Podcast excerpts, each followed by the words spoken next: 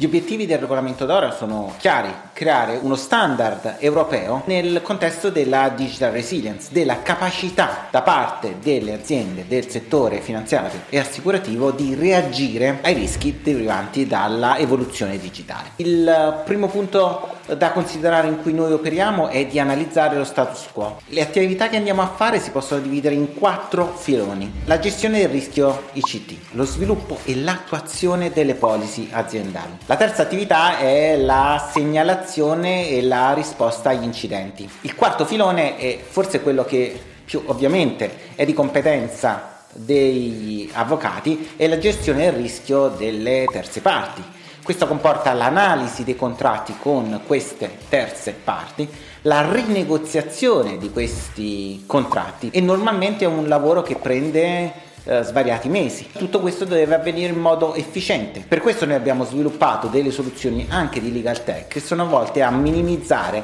i tempi di rinegoziazione di revisione di questi contratti eh, in modo tale che il cliente, l'azienda cliente è in grado di eh, conformarsi allo stesso in tempi fattibili e con costi non eccessivi.